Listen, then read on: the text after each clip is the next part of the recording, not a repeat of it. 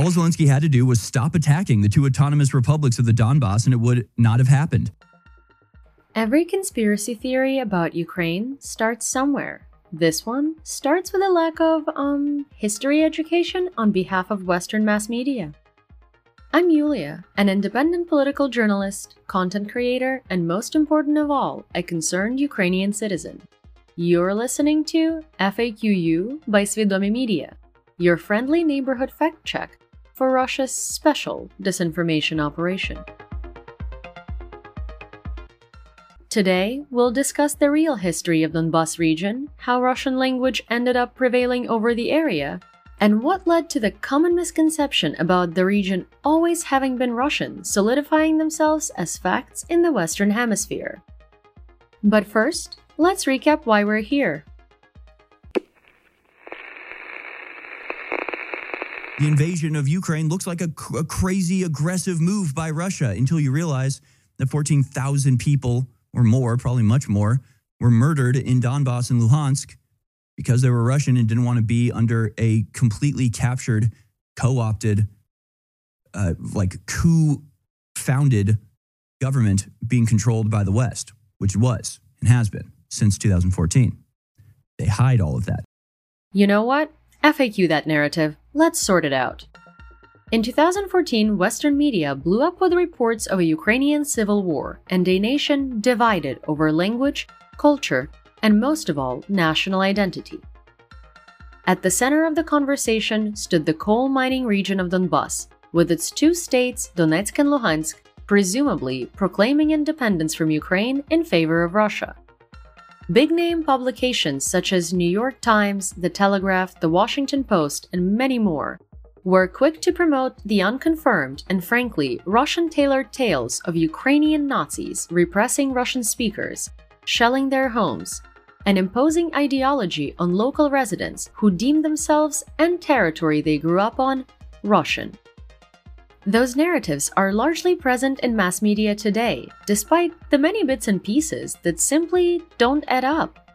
If there is this strong identity with Russian culture in Donbass among the people that inhabit it, how come did these so called newly formed republics, both in 2014 and 2022, are just that separate republics? Not one big united country, or perhaps a state in Russia? Joining us today is Kateryna Zarembo, a professor at Kyiv Mohyla Academy and an author of an award winning book, The Dusk of Ukrainian Sun. She specializes in the ethnocultural composure of eastern Ukraine and will be helping us dissect why all the common myths about Donbass are simply products of a limited understanding of the region's history. Hello, my name is Kateryna Zarembo, and I am a researcher of social sciences I teach at the National uh, University of Kyiv Mohyla Academy at the Department of International Relations, and I'm fond of international relations and civil society studies. Let's start here. User at Marisha83309973 on Twitter seems to think that, quote, Telegram has lots of field reports, both sides. You have to look at both sides to stay unbiased. Andrei from Gorlivka has YouTube channel, is in Donetsk. Check him out. I have a Ukrainian nanny. She says Donbass has always been Russian and wanted to be with Russia. You must be young. End quote. What do you have to say to that? We should maybe start with the term itself because uh, Donbass stands for the coal basin, Donetsk coal basin. And if we look at the map, of the Donetsk coal basin, then we would say we would see that it encompasses parts of Donetsk uh, and Luhansk Oblast, but also part of Rostov region in Russia and the Dnipropetrovsk Oblast in Ukraine. It is horizontally stretched and it does not match the area which has been dubbed as Donbass in current parlance, both of the Ukrainian uh, and uh, English. Uh, so it is not it is not translated into uh, Donetsk and Luhansk oblasts we look at the administrative lines of the oblast. Basically, the problem with this term, according to many Ukrainian intellectuals now, that we, using the term Donbass, we reduce uh, the history and the identity of the region to its industrial uh, character, industrial nature, which is very closely bound with the Soviet and the Soviet myth of Donbass, which excluded many other identities, including Ukrainian identity, Ukrainian um, patriotic, nationalist Ukrainian speaking in terms of language identity, intellectuals, and any other professions which did not belong to heavy industry, fabrics, and plants. Uh, so, kind of, we would now say white collar jobs, um, women too, uh, let alone children. So, many, many identities would be excluded from the myth. And this is why, um, if we use it, we should use it with caution and, and with caveats. That said, we have to understand that the, the area has been populated uh, since the Cossack times, and basically the Vizko Zaporiska made the first, had its first settlements uh, in the in the region. So the oldest villages of Donetsk and Luhansk Oblast date back to the uh, Cossack times, so to the uh, 17th uh, to 18th uh, century. So here is the next one. User at Andrew underscore Adonis says that, quote, the Donbass is Russian. They speak, read, and write Russian. It has always been Russian since before the USSR. It will always be Russian. Unless you murder all the Russians. So the Q is Do you want endless war or peace? I'm not a Russia fan, but I do like peace. End quote. Are you not? Huh. Anyways, let's get into it. This is yes, an interesting, complicated story, meaning that they did not appear there uh, from scratch. So these were the people who moved, these are migrants, who appeared in the region uh, because of the Russian imperial and Soviet policies of uh, labor attraction or forced migration. But if we look at the, for example, the 19th century uh, and the first and only uh, Tsar uh, population census of 1800 97, then we would see that the majority of the population would identify them uh, themselves as Ukrainians and slash Ukrainian speakers because ident- national identity was defined in the census by the language spoken. So over, I would say, up to 70%, in the, according to the census, defined themselves as the Ukrainian speaker. Then, because of the Holodomor, so the, the artificial famine, which uh, uh, was very hard on the Ukrainian agriculture and exterminated Ukrainian agricultural settlements and, and, villages in the first place. And because of the industrialization, indeed, um, the region was started to be more populated. So um, mm, uh, uh, residents from Russia also came to the region. However, up to the end of the 20th century, the Ukrainian population was in majority. Uh, regardless whichever criteria we apply to define whose region it was, the statement that it was the Russian region does not stand any you know, any critical approach. So it, it falls apart, uh, regardless which criteria we take to check. And of course, my favorite argument for the Russian culture. User at Roth Lindberg on Twitter says that, quote, they wanted to keep their Russian culture, referring to Donbass, language, as well as independency. When Ukrainian mobs approached Luhansk and Donetsk to do the same they've done in other places, they said no. It was the people in Donbass who said no, not a few militarized pro Russian separatists.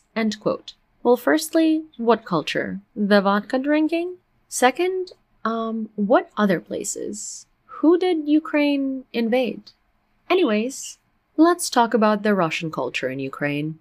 One of the uh, of the arguments which I could offer is the ethnographic uh, photographs of the rural culture which we see from this region before Holodomor. So we would see Ukraine's traditional costumes, we would see Ukraine's traditional uh, settlements in terms of how the, how the houses were made. We also trace this uh, back to the types of settlements. For example, Ukrainians would settle, they, would rather have rural settlements and work on earth, whereas the um, Russians who would come for working in the mines uh, would be rather ready to go under under the earth and work in mine than the Ukrainian settlers. I mean, back in the end of the 19th century, when the uh, industrial nature of the region was being developed uh, by the uh, European settlers, European investors, would call them today, uh, and uh, the Russian Empire. And so as I said, Holodomor and the Soviet history hit uh, the region very hard and uh, exterminated parts of its Ukrainian history and Ukrainian identity. But before 1931, you know, you would know that Chekhov, for example, spoke Ukrainian, uh, residing in those areas.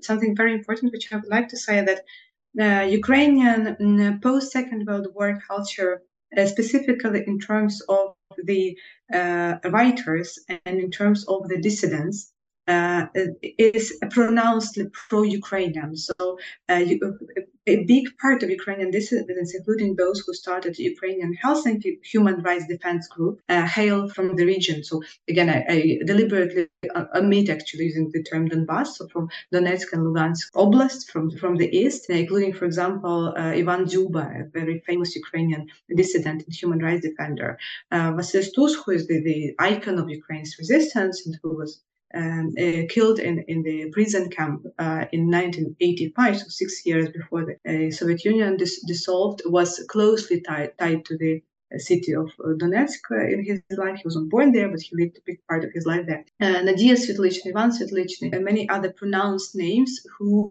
um, spoke the Ukrainian, you know, were the promoters and ideologists of Ukrainian uh, human rights defense idea and Ukrainian independence idea. So they hailed from, from Ukraine's east. I think this is very illustrative of which intellectual ideas actually come from this region. Because if we look for intellectual ideas and culture, then this is this. Like men like argument, user at Cheburekimen says that classic Ukrainian nationalist argument.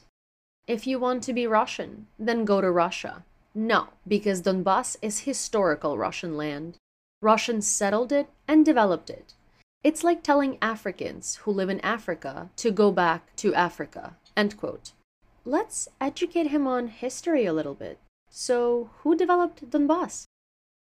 If anyone developed the land to its industrial nature, for which the region is famous, this, this is not definitely not Russia. These are Western Europeans like French, German, Welsh, and, uh, and Belgian uh, settlers who came with their big money and um, advanced industry, including their own uh, engineers, and um, uh, started to elaborate the um, yeah the industrial potential of the region, uh, starting from the second half of the 19th century. And then basically, what happened with the First World War and the Bolshevik Revolution that uh, when Bolsheviks took over the, the Tsar government, the Tsar regime, they just expropriated these companies, dual companies between Russian Empire and uh, Western Europeans. So basically, they, they told the Western European proprietors, you know, you can be free, they're just ours. The Western Europeans were specifically invited by the Tsarist regime because they could not develop it in the way uh, uh, the, the Westerners could. They did not have neither intellectual nor engineer capacity nor money so um, so yeah i mean this just doesn't, doesn't hold true and basically if we look at the history of mining it goes far beyond mining it uh, it also regards many factories which then had to close down like for example um, glass making factory or rubber making factories which then had to be closed in the independent in independent Ukraine because they just could not hold together. They were too bankrupt to, to go on operating. So what my point is that various enterprises, various businesses in the Soviet Union in the region only held because uh, they worked according to the planned economy. And then in the beginning of independent Ukraine, because of the state do- uh, dotation, they called Ukraine, so when state subsidizes uh, uh, unprofitable enterprises. The golden age of the region's industry uh, was when the Western Europeans contributed to it or, or started it. Uh, but in fact, the Soviet regime, uh, if we look at the history of the demise in Soviet regime, then we will see that uh, they would every year produce uh, worse um, results, uh, uh, less efficient, life threatening. So basically, there was no anti person oriented business. Yeah. So if Russians did anything there, they, they just stole and then brought to neglect. That's it. Here is another one. User at Austin says, quote, I can speak anecdotally, having lived in Donetsk 10 plus years ago. I would say the sentiment was 50 50 on whether they wanted to be a part of Russia, anyways. I had friends join the separatists, pro Russian army. I speak Russian because everyone else in eastern Ukraine did. End quote. Did Donetsk want to be Russian?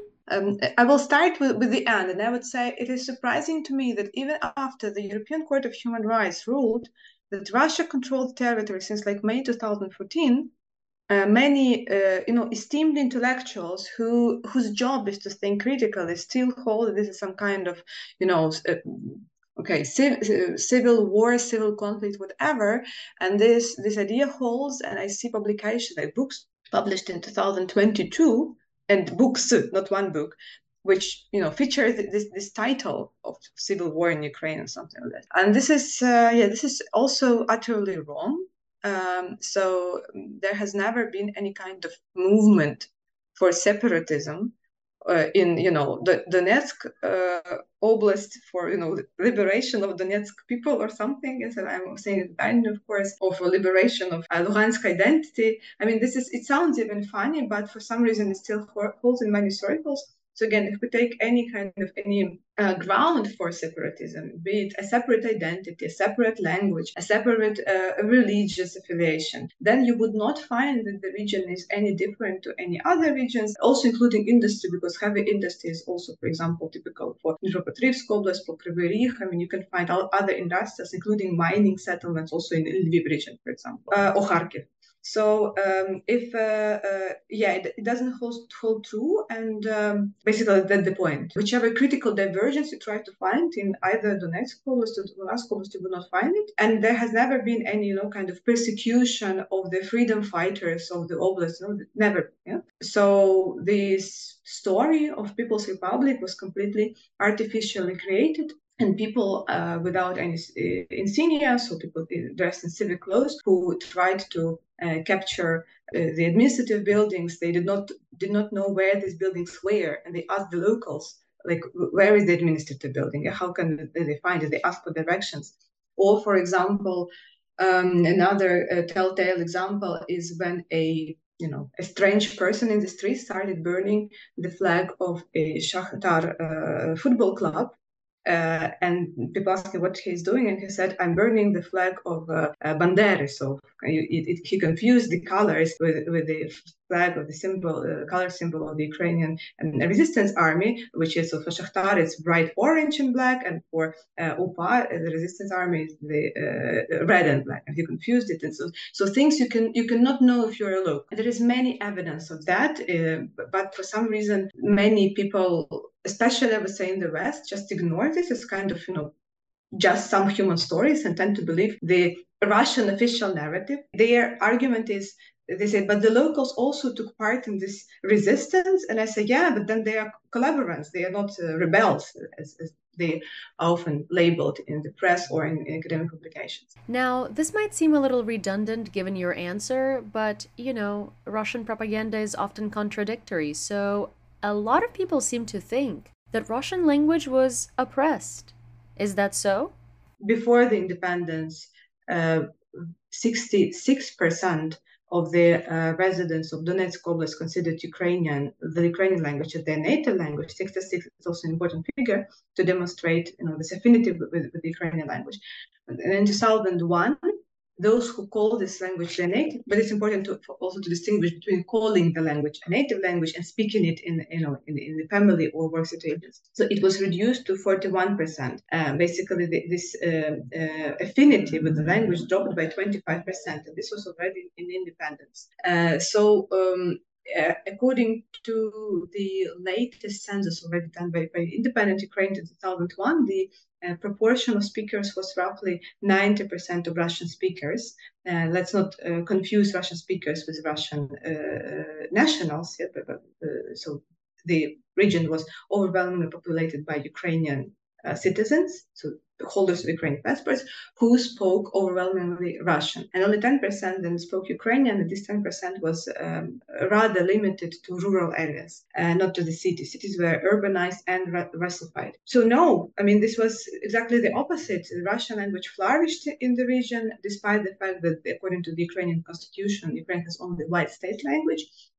But schools were taught uh, overwhelmingly in Russian. There were Ukrainian classes and Russian classes in schools, so the parents could choose the language for their children, and this was, you know, the common practice. Actually, the Ukrainian also Ukrainian-speaking places or spaces were super limited to very specific areas where people either chose to do, to do it on purpose, like literature clubs, reading clubs, speaking clubs, or universities and uh, mm, uh, various intellectual milieu. But overall, I would say that the Russian language enjoyed every kind of support and priority. And uh, I cannot remember a single instance of the fact when Russian would be oppressed in Donetsk Luhansk Oblast. My hypothesis is that this was because of the um, uh, local uh, authorities, local uh, government, uh, of so in the 90s quite quickly it started being transformed to the uh, what was then called the party of the regions but the people were roughly the same so this kind of criminal oligarchic clique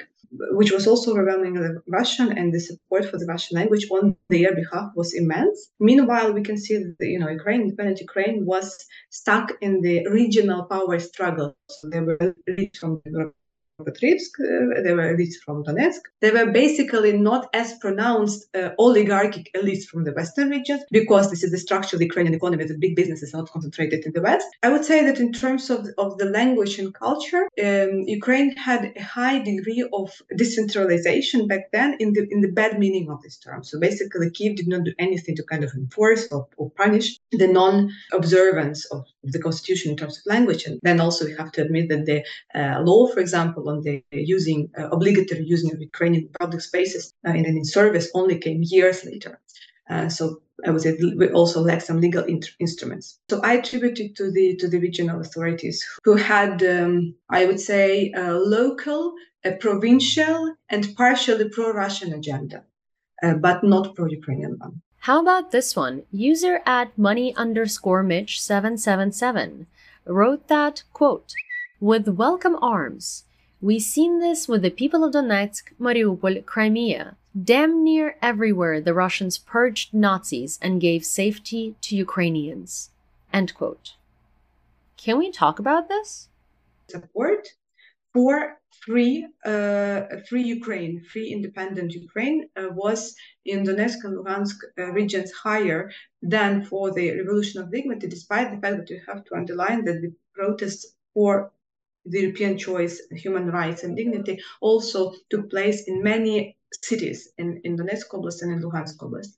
But the uh, thousand strong uh, demonstrations only started in uh, Donetsk uh, in March 2014, when people already felt that something is going wrong, that this, these people, you know, strange people without insignia are threatening their, their city and their region. And um, this was also when the first uh, uh, victims fell dead from, from the hands of you know, unknown black dressed people. The name of the local activist who was one of the first uh, to be killed was Dmytro and then there was uh, uh, uh, the, the Rybak, the local Horlivka deputy, uh, Vladimir Rybak, uh, and other people. People definitely protested, and while several thousand strong demonstration may not seem as a big number for a city like uh, Donetsk, which was a multi-million city, uh, the uh, so not a multi over one million city. Then we have to also know that this tradition of mass protesting was not typical for Ukraine's east, also for many reasons. So we I would suggest that we compare Donetsk to Donetsk rather than to Kiev. And so we have to see that there was public protest for once. Uh, secondly, what is also important to, to understand that uh, Ukraine uh, in 2014, in, in March, in April, in, in May too, uh, was in a kind of power vacuum when Ukraine's security services were subjected to FSB based on, on a legal agreement between uh, SBU and FSB in 2012, when Ukraine had a 6,000 strong army. Just listen to this figure 6,000 strong army. Now Ukraine has up to 1 million strong army. Then we had 6,000 deployable troops. And I think this is very important to underline that, uh, you know, security wise, so defense wise, Ukraine was rather weak. I would assume uh, that, that this was a deliberate step by Russia to attack when Ukraine was weak. And we also have to remember uh, that the front line moved in 2014 and also moved in favor in, of Ukraine. So Sloviansk was occupied and liberated. Mariupol was occupied and liberated, uh, and this was the case for other for other cities. And this was done with the help of not only Ukrainian regular army but also the volunteer battalions, uh, who were basically comprised of these, you know, fighters who were just willing to go and fight, regardless of whether they are formally registered with the army or not. Ukraine was criticized by, by the West for that, but in fact, this was the only way to ensure security. So if we look at this independent uh, battalion, voluntary battalions, would see people from Donetsk and Lugansk always there too. So again, when we speak about resistance, what do you want to see when you want to see resistance? Yuri Matushchak, one of the key leaders of Ukrainian movements in, in Donetsk, was um, uh, killed in action in Ilovaisk in uh, August 2014. Uh, he was from Donetsk, Donetsk local, he born in Donetsk. For some reason, I can see that such examples are overlooked by many. That's a, kind of anecdotal evidence from my experience, but I see that some people or the many people from the region who did not for any reason joined army in 2014 and again i can give more examples of those who did. But those who did and they did so in 2022 uh, and i see this i have various examples of, of this kind of you know like defense with the second company because the Ukrainian military calls it the second company, the first one 2014, because you do not uh, run away if, if they you know left the, the as IDPs, intentionally displaced persons, you do not run away the second time. So this was about Said Ismagilov, for example, who is very famous Ukrainian paramedic, the representative of Ukrainian Muslims who now uh, uh, fights in Ukraine's east, and, and other, uh, uh, and there are many other examples of that. So, what the resistance? Of course, there was resistance, but I would say that um, this story was not media communicated well enough, and once it wasn't, it is hard to kind of you know rewrite the story in retrospect. Ah, and we arrived at my favorite argument: the Azov Nazis. User at that day in 1992 says that the UN demands that Russia leave Ukraine. But where was the UN when the US illegally couped Ukraine in 2014? Did the UN stop the eight plus years of bombing of ethnic Russians in Donbass by the US backed Azov Nazis? End quote. Here we are at Azov and the bombing of Bambas. Yeah, uh, Bandera Nazis from Azov is actually is actually another interesting case. I mean, I'm not um, an expert in kind of Azov movement and Azov battalion, but it is also um, very you know interesting to me as a researcher to see that Azov was a Mariupol-based battalion. Uh, is said to have one of the best uh, military training bases in Ukraine among the all units. And I think that when we speak about Azov, and again, especially when people can't quite locate Mariupol on the map. I unfortunately had this experience in, in TV shows when in, in, the Western countries, yeah, when they kind of confused, for example, Azov and Black Sea. Yeah? Uh, so people do not realize that these are, or um, no, okay, not, not all of them, but uh, the big part of Azov battalion were the locals the local people living in the Donetsk region. And it's kind of, you know, Azov is something different from Donbass. Yeah, okay, it is different. It does not belong to the Donbass post-Soviet myth with Azov and and with Berdyansk, it is also the case for me when I go in my book people from the east and the south would stand up and speak as if they were also from from the east because they would share similar stories. And this is exactly because these russian speaking regions russian speaking not also no no not historic so um, not volu- voluntary but as a part of imperialist policies of russia on ukraine's territory. So they know that they are being so that russia attempts to instrumentalize these regions not to establish kharkiv people's republic zaporizhia uh, uh, uh, people's republic odessa people's republic Republic as a part of Novorossiya project, which again I think many people overlook, but it's dating back to 2014. And they speak and say, "Come on, I mean, we are we are Ukrainians. We want to we support independent Ukraine. We don't want to be part of Russia." Also, have you noticed how the people who usually spread these narratives about bombing of Ukrainian cities by Ukrainian Azov Nazis usually can't even spell these cities? What? The the atrocities yeah of uh, some people who, who attack Donbass, they usually, as you just said, I think this is an important thing, they misspell Donbass, that's one thing, and it's seriously misspelled. So it's a systemic misspelling, meaning they do not know what it is. They call uh, Donbass a city. So again, they don't know it's a region. What this tells us that this topic is only discussed by those who are not from Donbass. Because even if Donbass is itself contested in Ukraine proper, so for example, you mentioned the region Priazovia, if you go to Mariupol and you ask, okay, so how do you live here in Donbass? They would say, we don't live in Donbass, we live in Priazovia, so this is a separate natural territory. It has its own name. like Podniprovia or Podillia or, or other uh, Ukraine's compositions. Uh, so this is uh, this is a propaganda piece which is created for those who actually don't know what Donbass is, and among those people it takes, but among others it doesn't.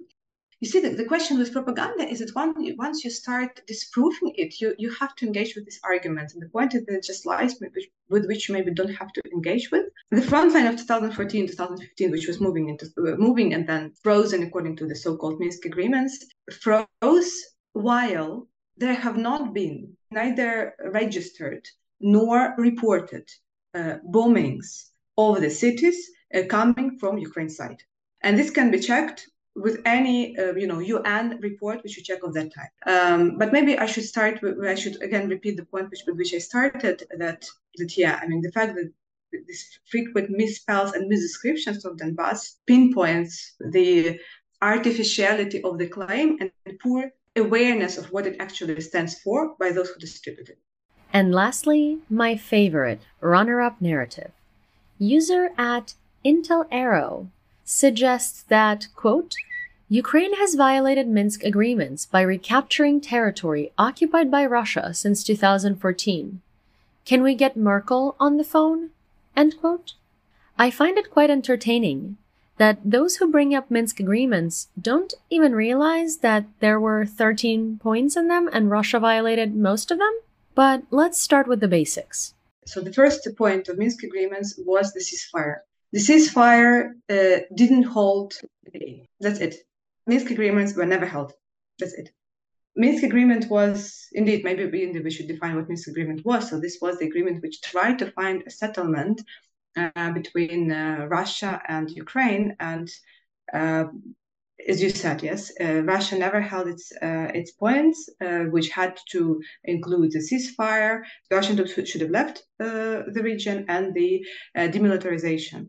It never held, and it's also important to remember that there was an attempt to create three very small areas in which Minsk agreements had to be implemented as a kind of you know pilot pilot areas for implementation, and even those three little areas did not hold. Um, so yes, people who say that Ukraine violated Minsk agreements just don't know probably what it was about. And that'll be it from our guest today. If you'd like to read her book, unfortunately, you will have to know Ukrainian. But if you do, I left the link to it in the description below.